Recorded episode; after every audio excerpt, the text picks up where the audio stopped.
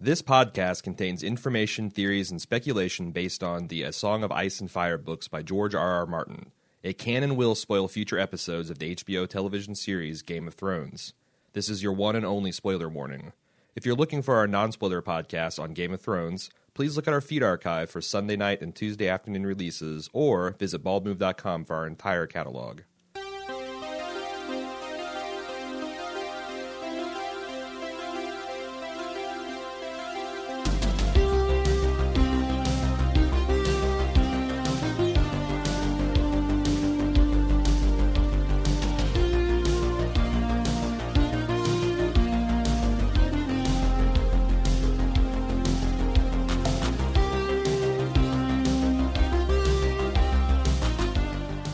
Everybody, welcome back to another spoiler podcast edition for episode 505 of HBO's Game of Thrones television series.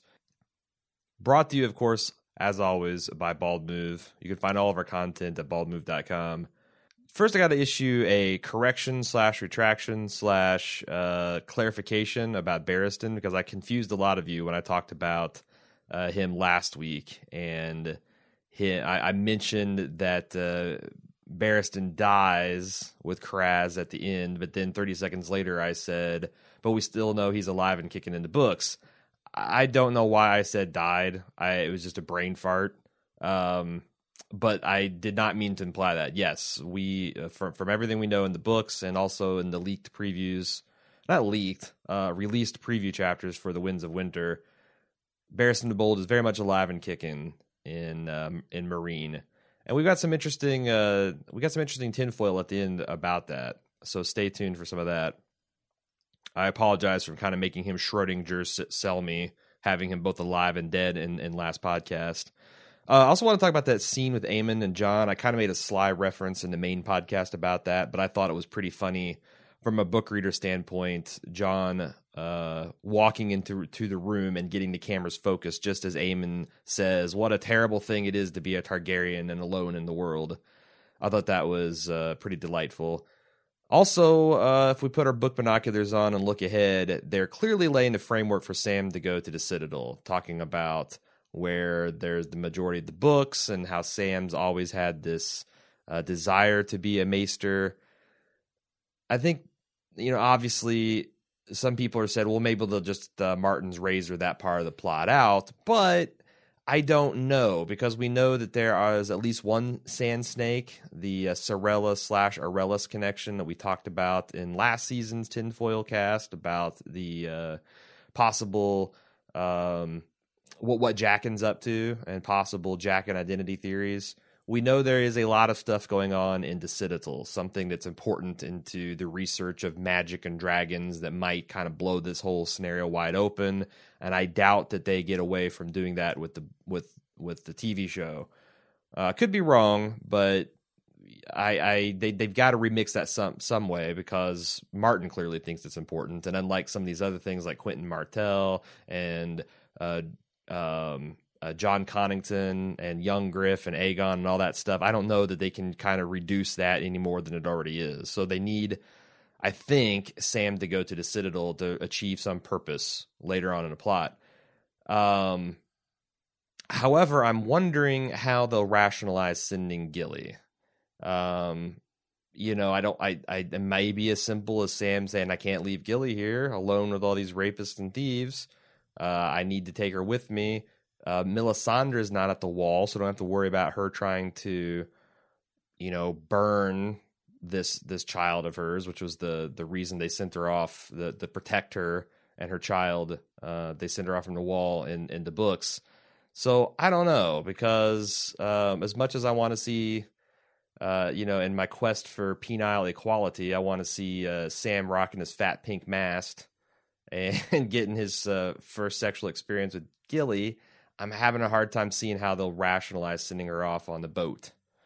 Um, Maester Aemon also, as they've talked about him being in poor health and sick, it would be interesting if uh, he just calls an audible with Jon and being at Hardhome saying, uh, "I need to, I, I, need to go to the Citadel for some reason before I die," and he decides to take, you know, Sam and Gilly with her. Maybe the maybe the Black Brothers are getting rowdy in Jon's absence. I don't know. I haven't figured that part out yet. Also have a possible Selyse theory and going back and forth with some emails and on the forums with some fans. Uh, I've been thinking about what Jim and I were discussing on the show, which is that they're setting us up on on the show for some kind of danger between Melisandre and Shireen. And we know in the books that things get pretty dire on the march to Winterfell for Stannis' forces. You know, the snows start piling on. Uh, there's no food. People are freezing to death. I wonder how the hell Stannis, though, would possibly allow Shireen to be burned, especially after that father daughter bonding moment they had a few weeks ago. You know, there's one possibility, and I kind of alluded to this in the main cast. In a moment of weakness, uh, or perhaps some kind of magical manipulation by Melisandre, he allows his daughter to be burnt to uh, save his men. In the books, Stannis looks more and more haggard as the series progresses, which suggests that Melisandre's blood te- magic is taking a progressive toll on his body and and his spirit.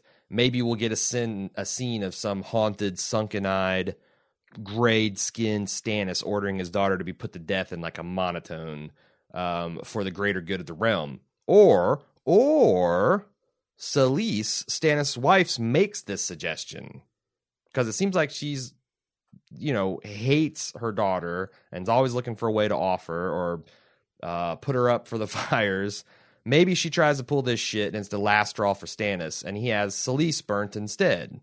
I mean, we've got all this talk of King's blood. What's Queen's blood worth in the blood magic market anyway? I imagine it's not worth nothing, and maybe we'll find out. That's that's my uh, pet theory right now. Getting on to the feedback, let's let's get right to it. Kevin L uh, mentions the theory about Melisandre and her possible parentage. It says it's very interesting. It seems plausible enough to me, but I initially was not sure where it fits or if it even mattered.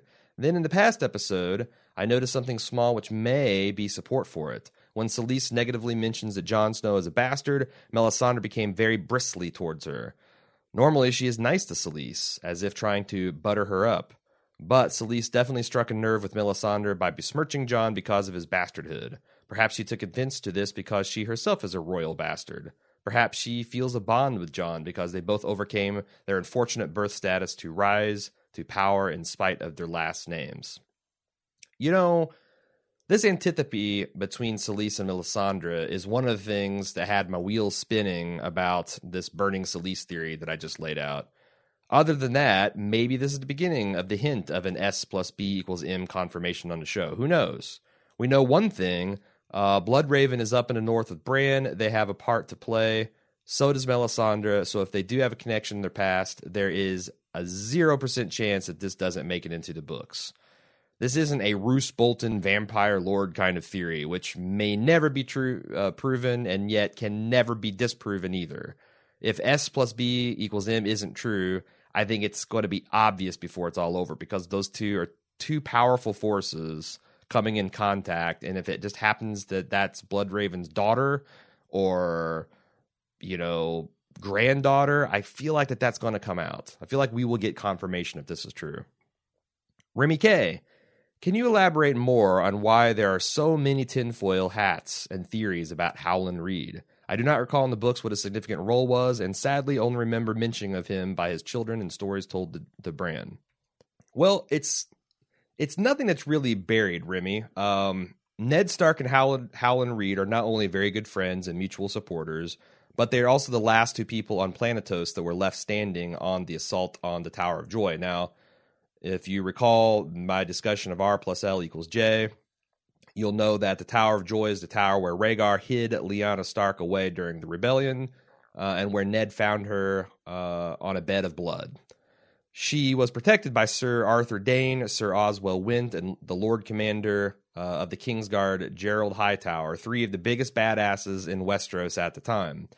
Ned Howland and five other stalwart Northerners managed to defeat the Kingsguard, but just barely, because the other five didn't make it. So if you subscribe to the R plus L equals J theory, that means that Howland is currently the only person left alive that we know for sure is aware that Jon is the son of Rhaegar Targaryen. Now, book readers have impatiently awaited Howland's appearance in the story. Other than sending Jojen and Meera Reed to Bran to begin his Greenseer training, he's been AWOL this whole time. Which is strange, since you'd think if, again, and, you know, I'm just assuming this theory is true, it's like 99.9% confirmed for me. Um, and especially now that they're playing lip services in the show, that's might be 99.999. I might get six sigma on this shit before the series before this uh, season's over.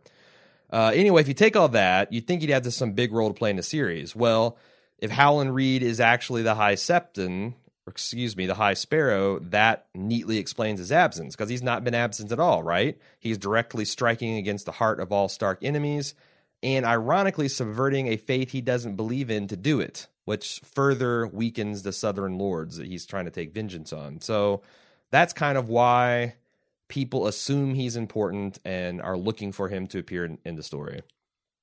Daniel T. So now that the show is cutting down on material and condensing, I have some thoughts. The Boltons most likely will be around for a while. Stannis will probably fail and or be killed by Brienne. Let's not forget his evil shadow baby that killed his brother, regardless of reasons or likability now, that probably won't go unpunished. I assume they'll be around a while because if they don't introduce a new quote unquote bad faction, we don't really have many bad guys left. The Lannisters are a shell of their former self. Jaime's becoming an almost protagonist, and Tyrion has been there a long time. Tywin is dead and only Cersei is left, and she won't last. She has no real power anyway. The Freys are still out there, but they aren't a huge force with, with big aspirations. Without Lady Stoneheart running around and no Manderleys yet either, what do we have? We have the Dany nonsense over there that no one cares about. Bad guys around her, but no threat to Westeros. They just want their slaves and her to be gone.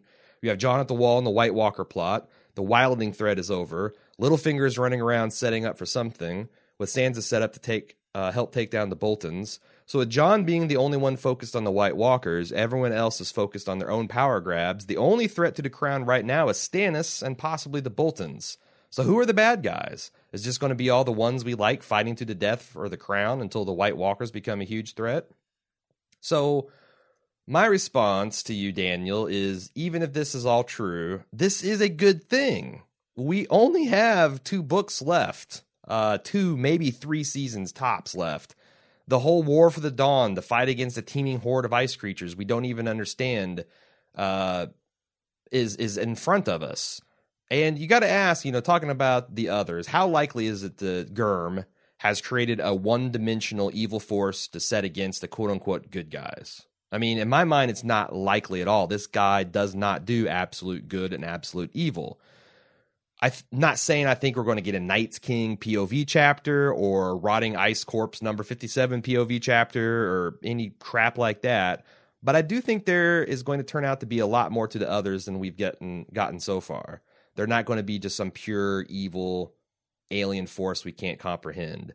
And I think we got a little bit of hint there last year with their transformation sequence it was chilling and creepy, but I don't know that it felt evil. I mean, you could argue that these guys were saving this abandoned child. I mean, I, I don't know. I, I, it, it's we don't have enough information to, to, to know what we're up against there. But that's my whole point. We need how many pages to contextualize the threat of the others and what their real motivation are and what they're actually doing up there. Uh, you know, Dany still has to tame her dragons. She still has to land in Westeros. Westeros has to unite behind somebody if there's going to be hope to be had. Uh, there's going to be this stuff is all going to take time, namely two more books and at least two more seasons of television. So yeah, we're winding things down and reducing threats, reducing enemies, but I think that's appropriate when we're five sevenths through the plot of the story. We're also forgetting uh, the Dornish and whatever the hell they're up to. I don't believe for a second that Prince Doran is just going to throw his hands up and give up uh, once he hears that Quentyn is a burnt crisp. It's got to be something more going down there uh, at the tip of southern tip of Westeros. You got the Tyrells, uh, and I did not get the impression that Ty- uh, Cersei was done fighting either. Now that she has Robert Strong on her side, I mean, what it took two, three episodes of a television show to deal with Tyrion's trial uh, both the the trial proper and also the trial by combat. I think Cersei's going to last at least that long, especially if the Clegane Bowl get hype theory is true that Sandor is going to come down from the north, um, a, a, a, living with the quiet men on was it the island of sorrows. Um, he's going to come. He's going to come down and uh, fight his brother. I mean, I don't know if that's true or not. Um, I believe in the book version of the the grave digger equals the hound. I believe that's true.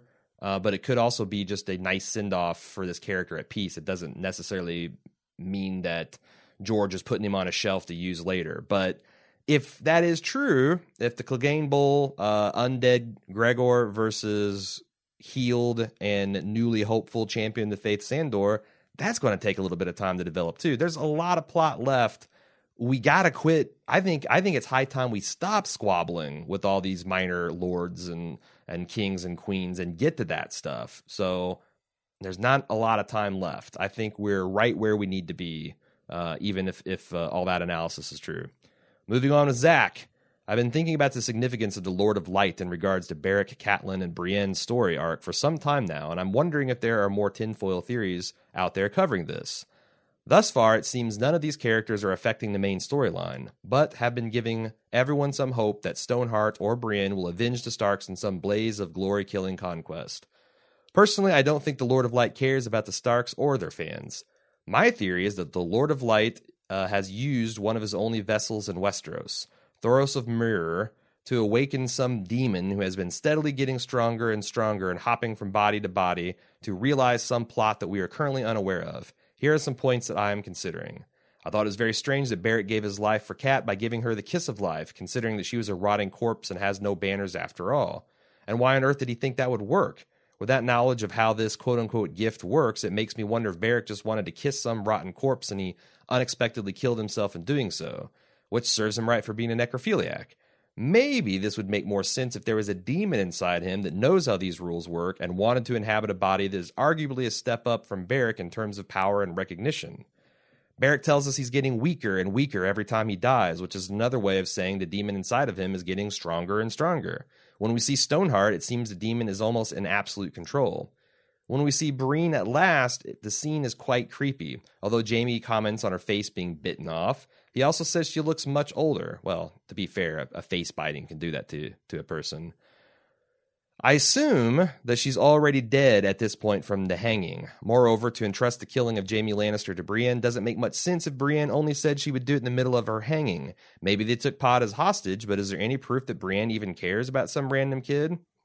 For me, it makes more sense if this demon transferred to Brienne's body after the hanging, leaving Lady Stoneheart a cold corpse once again. This may explain why they've already ditched her story arc in the show. The problem with my theory is even if the demon is getting more and more vicious, his motives are often hidden by the characters he's possessing. Of course, Cat wants to go around killing people. Of course, Brienne is most likely killing Jaime to save Pod. Either way, I think it would be interesting if the next time we see Jaime, he is awfully creepy looking and ready to kill someone. After all, he has access to nearly any High Lord in the land, including his own sister. I'm not sure of the demon's motives, but taking Jaime's body is most likely a good move. Well, Zach, that is a very novel theory with not a lot of hard evidence, but you know, as you said in your email that I didn't read this part, you you kind of know that already.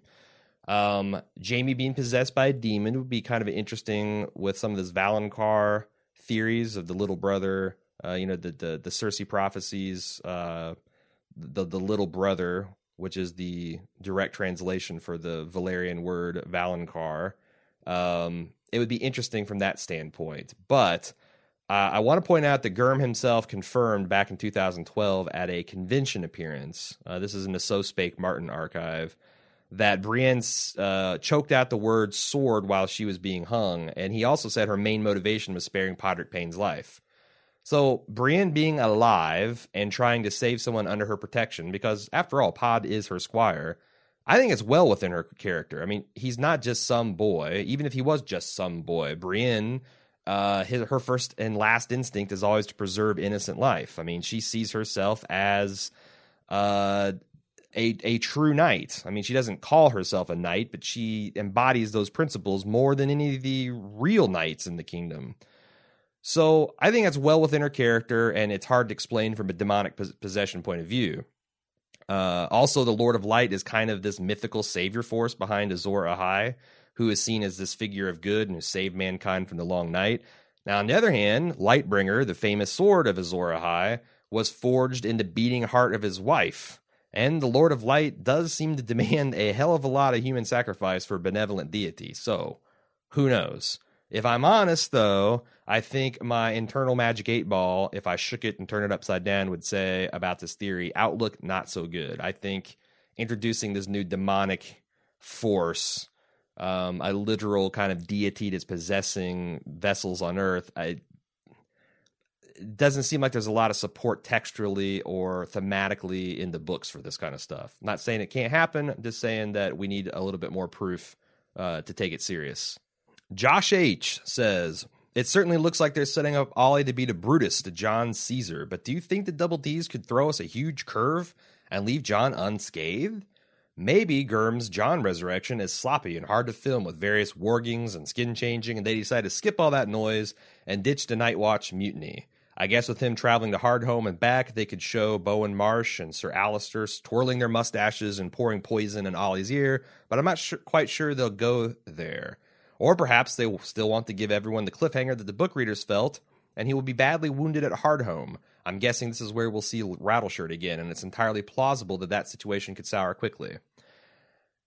So, what you really have to ask yourself, Josh, is are the Double D's afraid if they don't kill Jon that a bunch of book readers won't surround them in cloaks chanting for the books? Because that's what I think would happen, to be honest. I think that, you know, from what I've seen of, you know, the change to only your sister, to the change of uh, fetch me a block, from some of the other changes that there would be riots in the street if he doesn't have the Black Brothers kill Jon. So, I mean, I think there is some things I like here, like Rattleshirt. I think we'll see Rattleshirt again. Uh, he's unaccounted for in the show. He's a very recognizable, visually distinct villain, and if the plot requires any kind of skullduggery or any kind of sedition within the Wildling army, any kind of shit, the break bad between them and the Black Brothers, even if it's someone else entirely in the books, which it would have to be since Rattleshirt got the royal Mance Rayder treatment in the books. Martin's Razor suggests that they would just reuse him. Uh, I also think him being wounded in Hardhome, uh, Jon, not not Rattleshirt, Jon being wounded in Hardhome is just a far less interesting plot point than a Black Brother rebellion uh, offering him or offing him Caesar style. So I to me that's the Double D remix seems to be using Martin's razor to eliminate extraneous plots and extraneous characters. This is just change for change sake, and it's if it, that's the case, it's the biggest change for change sake they've ever made, and I don't know if I like it. Moving on from Sean from Kansas, I was thinking which characters could show up at Winterfell near the end of the season for the Ramsay uh, and Sansa wedding. The Brotherhood without banners possibly with Gendry in tow if he ever got back to them after leaving Dragonstone. It's, it takes a long time to row, row from Dragonstone to Winterfell, y'all. I'm just saying. In the books, it looks like the Brotherhood is preparing to infiltrate the up- upcoming Frey wedding at Winter Winter Run. Good Christ. In the books, it looks like the Brotherhood is preparing to infiltrate the upcoming Frey wedding at Riverrun, but that storyline is likely gone from the TV show. Or Maybe they show up in Winterfell. So I'm not sure why you think the Frey wedding won't happen. I think it will. It's just going to happen in next book and thus probably next season. But back to your email. The Blackfish, Brynden Tully. They made a point of clarifying that he escaped the Red Wedding, but he hasn't been seen since. In the books, many assume he's in hiding, protecting Jeyne Westerling, which is Robb's wife in the books, who may have become pregnant. But in the show, wouldn't it make more sense for him to try to protect or save Cat's daughter? You know, I've been saying the Greatjon would make a really great Lord Manderly replacement, but goddamn if the Blackfish wouldn't be even better. He's a Riverlander, so the whole North remembers rhetoric uh, isn't going to sound the same coming out of his mouth. But shit, they already had Ramsay say it, and that just about made me vomit. Maybe the Greatjon and the Blackfish joined together as some kind of grizzled old man badass duo. I think that would be pretty cool. I just the Greatjon showing up at Winterfell for the Stark Bolton wedding makes a lot more sense because he's a Lord of the North. Uh, the Blackfish showing up openly would be a harder sell because I would think Roose would just execute him on sight, right? Uh, the other Northern Lords have to kind of swear fealty to Roose while he's got the dominant position in the North. So I can see Roose, you know, he's like, I got to lead these guys. I can see him allowing those people. He has to. I mean, you got you're to throw a wedding for the North. You got to have the Northern Lords there. Blackfish doesn't make that invite list. He continues, will Walder Frey be there? And if so, there's no way he gets out of Winterfell alive. And I agree, which probably means he won't be there. Uh, he continues, Asha Greyjoy, will she make one more attempt to rescue Theon, or is that storyline dead? I think it's dead, but then again, I think that about all the Greyjoys save Theon. And also having saying that, uh, what is dead may never die. I think they threw in the rescue attempt last season, honestly, solely to show us, the audience, how utterly broken Theon was. And you know, I guess also to kind of pay off the Asha the- Theon stuff from before. I, I, I don't know. I'm kind of grasping at straws there. I, I guess it makes sense because you didn't know that he was truly broken until you gave him a credible escape attempt from someone he knows and he trusts and would absolutely know it would be loyal to him. And it looked like it's successful. And what does Theon do? He locks himself up uh, rather than go with his sister. That showed us unquestionably that Theon was a broken, broken man uh, and had no fight left in him, at least at that point. So I think that's I think it's a done deal. I think the Greyjoys are dead um, until they come up from the water, spit, and salt. So we'll see. Chris from Kentucky says, I just don't buy into R plus L equals J theory. He's one of the uh, 0.0000001% that doesn't believe it. He's not Six Sigma on this. I think Jon is the son of Ashara Dayne and Brandon Stark. Ooh, that's a good one. I actually almost did that for the tinfoil this week. Uh, I'm pretty sure the Ashara Dayne, the A plus B equals J theory is going to be coming down the pike uh, as alternate R plus L equals J theories uh, later this season. So stay tuned to that. Continuing with Chris, he says, I think, or I would still give him some fire and ice blood since the, the Daynes have Targaryen blood in them. I think Dany is the savior for the realm and the son of Rhaegar and Lyanna. I think Jon will be resurrected by who we believe is the quote unquote Night King, but it's really Jon who is the Night King. It's Jon Snow who will lead the others into the battle for the realms of men. It's Dany who will save them with the help of the other Targaryen Tyrion. So Jon resurrecting as evil or at least vengeful like his stepmom, Cat, is a very popular theory. But as I discussed in the main podcast, Dany being evil is another popular possibility too. Uh, there's a lot of evidence to suggest that the Night King was a Stark, the first and original Night King.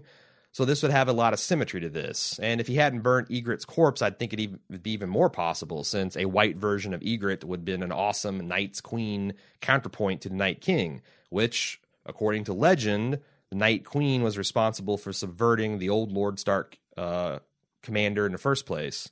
Jon being an evil ice lord with Dany opposing him with dragonfire would also work thematically in the terms of ice and fire playing out too. A lot of people think that's you know Jon and Dany marrying and ruling forever and ever. It, song Ice and Fire could just as easily imply that they're in opposition. It's it's an equal and opposite force. Jon could be the good guy, and Dany could be the fire and blood conqueror that needs to be put down, or vice versa. Or they could team up. Um, or they could both be evil, and then the realm's fucked. I mean, that's that's there's a whole what is Martin playing at that I was trying to get at the last podcast. We don't really know whether we're in for a good ending or bad ending, but there'll be more for uh, more top and more of that discussion of that topic next week on the main cast. Oisa now A. I still don't know how to pronounce your name. Uh, if I'm butchering it, please, please, next time you write in, give me a pronunciation guide. Uh, they continue, or they they start out. I like what they've done with Stannis, even though his character is slightly different from the books. But I kind of wish they'd shown a quick scene of them giving an order for the mining of obsidian to start at Dragonstone, like in the books, to show that he was taking the threat of the White Walkers seriously. Ah, agreed. That scene would have worked so much better if Stannis had just clapped Sam on the shoulder and said, I'll dispatch a team of men to start a quarry for Dragonglass immediately. Your books might be far more important in winning the upcoming war than your father's blade. It's super annoying to me that they made Sam, you know, this this Sam is kind of awesome moment combined with the Stannis is a great leader moment, and they made it into something that made them both look obtuse as hell. Like I I don't I don't think they consider them obtuse, but the way they just kind of drag this revelation and kind of it going anywhere makes them both seem, you know, like the Springfield Police Department from Simpsons. They just you know thumbs up their ass, heads up their ass uh, as well. She continues, or he continues. You continue. I also very much enjoyed Sansa being placed as the outsider to witness all of this brewing tension in the Bolton household. And while I do understand the need for the showrunners to gradually develop Sansa's character into whatever she needs to become, just like they did with Jon and Dany, I do hope that they are smart enough to give her enough agency so it doesn't seem like she's reverting back to her old ways. I totally agree with you once again. I am over Sansa being the victim. She has to contribute and in a major way to her liberation, or I'm going to be pretty fucking annoyed. That's why I'm a huge fan of the Chekhov spike theory I mentioned in the main cast last week. The fact that she's got that chain choker she's always wearing, it's got that long ass metal spike at the end, and she's constantly fingering it. That's got to be for a reason, right? Right? You continue. For a long time, there's been rumors that there's an upcoming scene in this season that will be very uncomfortable and hard to watch involving the actors who play Ramsay, Reek, and possibly Sansa. For a long time, I have been and still am worried that it could be a similar scene to what happened with Jeyne Poole on her wedding night in the books. However, after Roose's reveal about Fat Walda's pregnancy, I'm hoping in a weird way that has more to do with her demise, with maybe Sansa being a witness to it rather than the other way around. Man, I would strap in for at least a heavily implied Sansa rape scene with Theon being complicit, like in the books. Um, it's going to be gross. It's going to be uncomfortable. And the way they're talking about it, I think we need to prepare ourselves mentally and emotionally to witness that. Now, having said that, here's what I hope happens Ramsay orders her to strip down naked. He's about to claim his uh, his bedding rights. He orders Theon to get her slick as a baby seal for him, just like in the books. But then Theon finds his metaphorical balls, puts his foot down, and refuses to humiliate Sansa in this way. That has Ramsay start on viciously. He starts in on Theon, starts beating him, whatever, turns his back totally to Sansa, not even considering her to be a threat.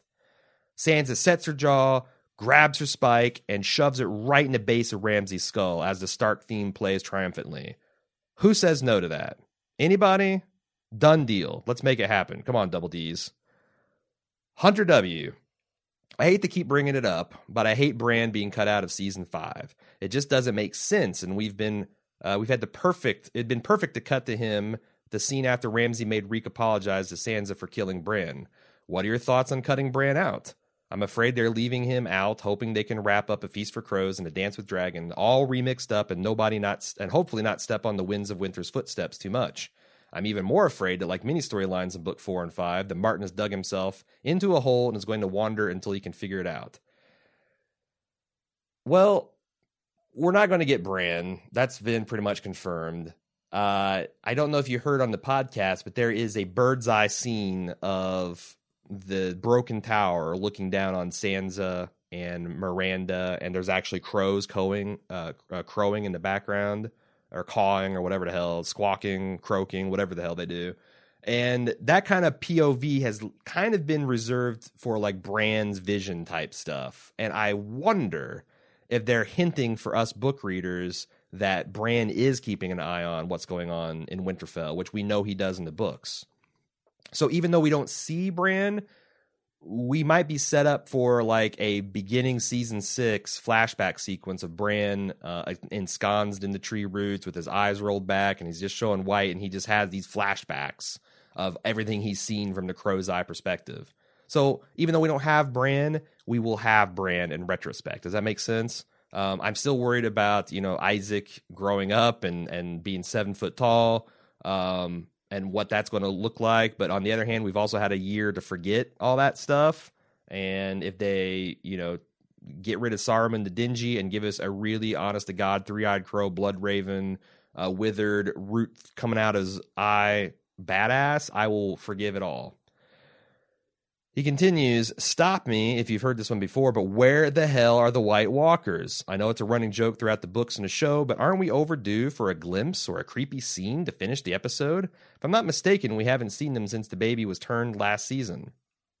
Uh, yeah, yeah. The White Walkers have been a gone. In, in, in, in book terms, they've been gone a hell of a lot longer. Like, we got that scene of going way north in the land beyond winter or the winter beyond lands or whatever it's called. We don't get that in the books. That's actually new show information. So it's been a long time. And I think that's kind of deliberate. Uh, you know, we're like all focused in this Game of Thrones, which ultimately isn't going to mean shit when these guys come and march on the wall. So I kind of think it's intentional to establish this threat and then kind of lull us to sleep with the the Storm of Swords and the Clash of Kings and the Meereenese Knot and all that stuff. We kind of fall asleep and forget about these people. Um, so it'll be shocking. Uh, we can all kind of be shocked along with all of Westeros when they rear their scaly, icy heads.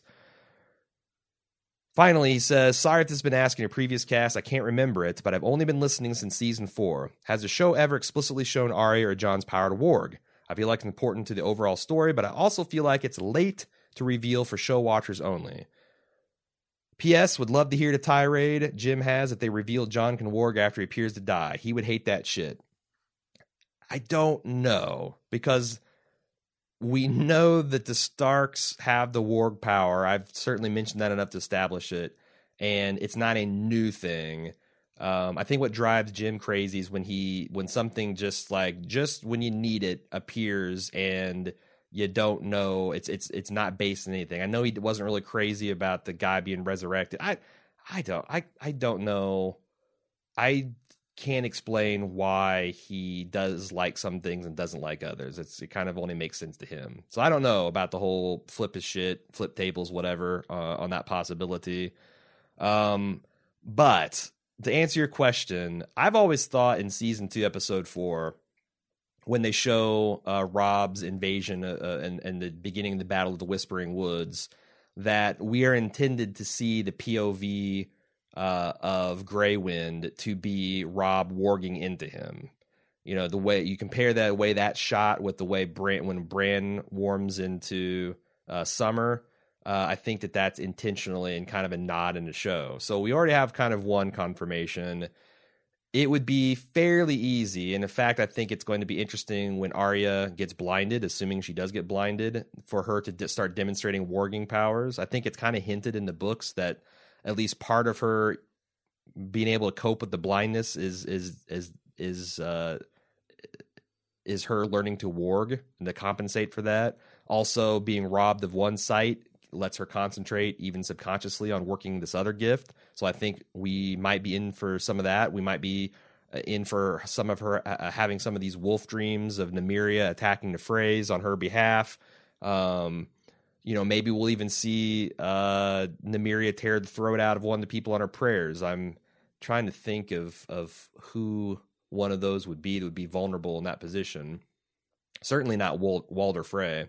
But anyway, that's that's a possibility. And I think when it comes time for Jon to warg into Ghost or however they decide that, uh, that they could set up um, you know, stuff with camera tricks, showing Jon's eyes, showing ghost eyes, um, that they could visually explain what's happening in a way that I think most people will catch up uh, and keep up with. So it doesn't worry me that they haven't shown other Stark children besides Bran being able to warg.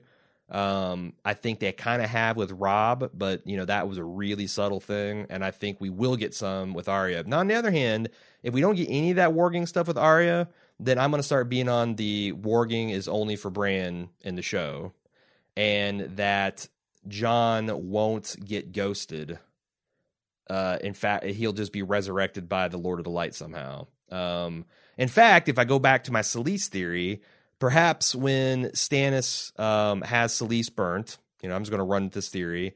Uh, he has Shireen sent back to the wall, protected by uh, Melisandre, or perhaps he just banishes Melisandre because he's overcome with grief and he doesn't want her corrupting influence around his family anymore. Or maybe maybe Shireen is not a, a happy entirely that Stannis had his mother burned, so uh, she demands Melisandre being sent back to the wall they got to have something to get Melisandre sent back to the wall so that she can resurrect Jon. And they doesn't there doesn't need to be a complicated warging plot. She could just breathe the kiss of life into him. Either she dies or he lives or whatever.